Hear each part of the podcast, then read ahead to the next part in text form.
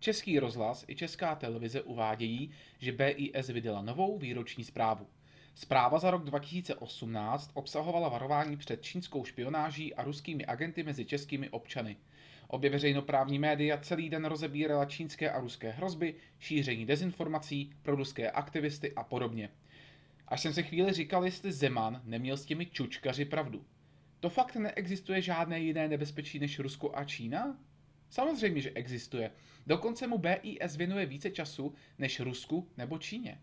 Ale ono se to zas tak nehodí. Než se však tomu dostaneme, ještě si přečteme stranu 10, oddíl Tradiční politický extremismus. Mezi dominantní témata pravicových extremistů, stejně jako v předchozích letech, patřila kritika migrační politiky, výrazné protiunijní postoje, kritická vyjádření na adresu muslimů, vymezování se proti lidskoprávním aktivistům či nevládním organizacím a tak podobně. Docházelo i k reaktivaci protiromské rétoriky, která byla několik posledních let na okraji jejich zájmu. Asi radši pominu to, že kritizovat Evropskou unii je podle BIS projevem extremismu. To je totiž ze své podstaty naprosto absurdní. Ale dovolím si okomentovat ty Romy. Kritika romské komunity je totiž naprosto na místě. V médiích se stále objevují případy hromadného bytí. Romové jsou nejméně zaměstnanou komunitou v zemi. Jejich chování k sousedům způsobuje například i rapidní pokles cen nemovitostí v okolí míst, kde bydlí více romských rodin. Žádný extremismus. Fakta.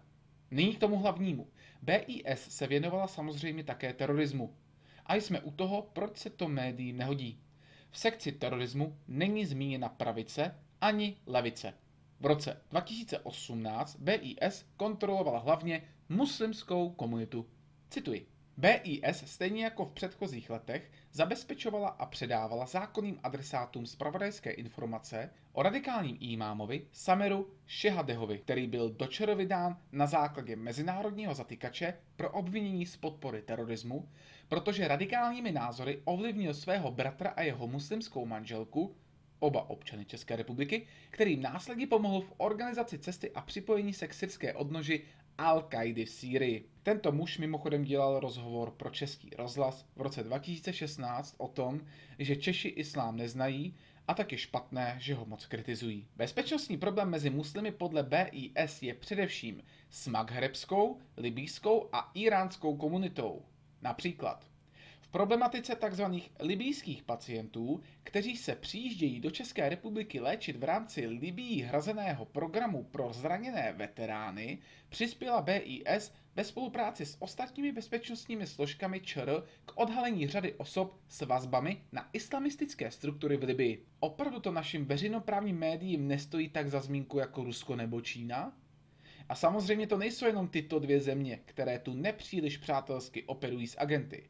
Máme tu například i Irán. Cituji. Vzhledem k poznatkům z minulých let o státní podpoře terorismu ze strany Iránu věnovala BIS nadále svou pozornost činnosti iránských spravodajských služeb v České republice. Ty byly aktivní na území České republiky i v roce 2018. Mimochodem, přijde mi minimálně zvláštní, že BIS v jedné stránce zmíní, že protimuslimské nálady jsou projevem extremismu, aby se pak stránku a půl věnovala muslimským extremistům. Sice podle BIS nebyly přímo dotčeny centralizované islámské organizace v Česku, nicméně to už není jen jeden muslim, ale je jich dost na to, jak malá muslimská komunita v České republice je.